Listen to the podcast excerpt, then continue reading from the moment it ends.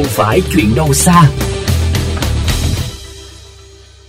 Quý vị thân mến, các khu đô thị ở Việt Nam tập trung hơn 25% dân số cả nước nhưng lại chiếm tới hơn 50% tổng lượng rác thải phát sinh hàng năm. Riêng Hà Nội, mỗi ngày phát sinh khoảng 6.500 tấn rác thải sinh hoạt và khoảng 30% trong số này chưa thể thu gom xử lý. Đầu cũng có thể biến thành những bãi rác từ ngoài đường, bến xe, kênh mương, ao hồ, đất trống. Một hành động nhỏ cũng có thể thay đổi nhận thức của cộng đồng. Đó là thông điệp mà Let's Do It Hà Nội muốn hướng tới thông qua hoạt động dọn rác, thu hút sự tham gia của hàng ngàn bạn trẻ.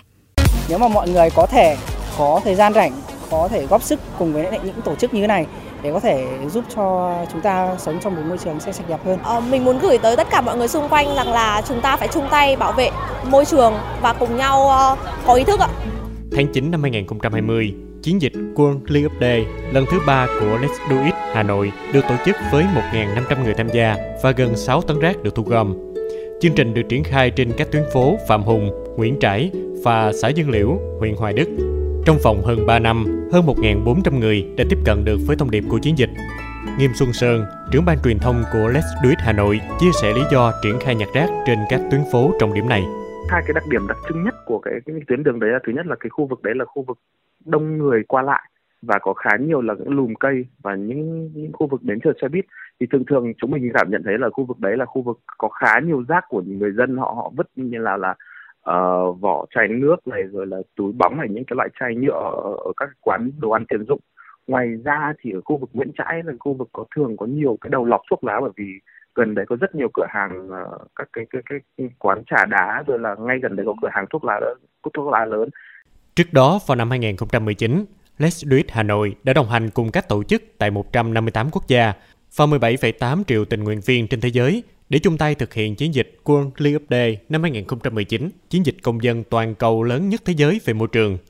Cầm Tú, điều phối viên Let's Do It Hà Nội cho biết, thời gian đầu nhóm cũng gặp phải những nghi ngại từ người dân.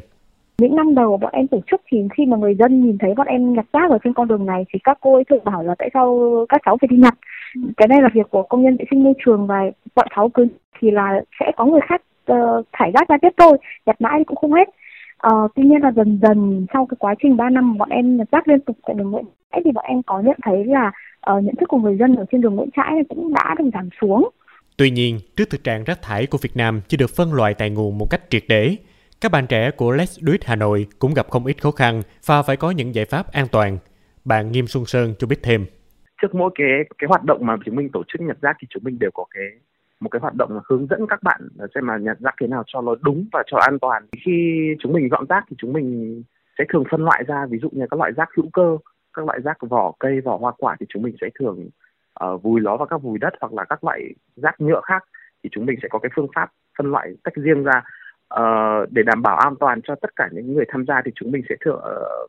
có trang bị cho họ là găng tay này, kẹp rác, những cái kẹp rác dài để mọi người sẽ không cần phải dùng chính bàn tay của mình để mà gắp rác. Ngoài ra thì là chúng mình có cả bao tải và những cái dụng cụ khác, dụng cụ y tế để hỗ trợ ngay lập tức khi mà có vấn đề gì đó diễn ra.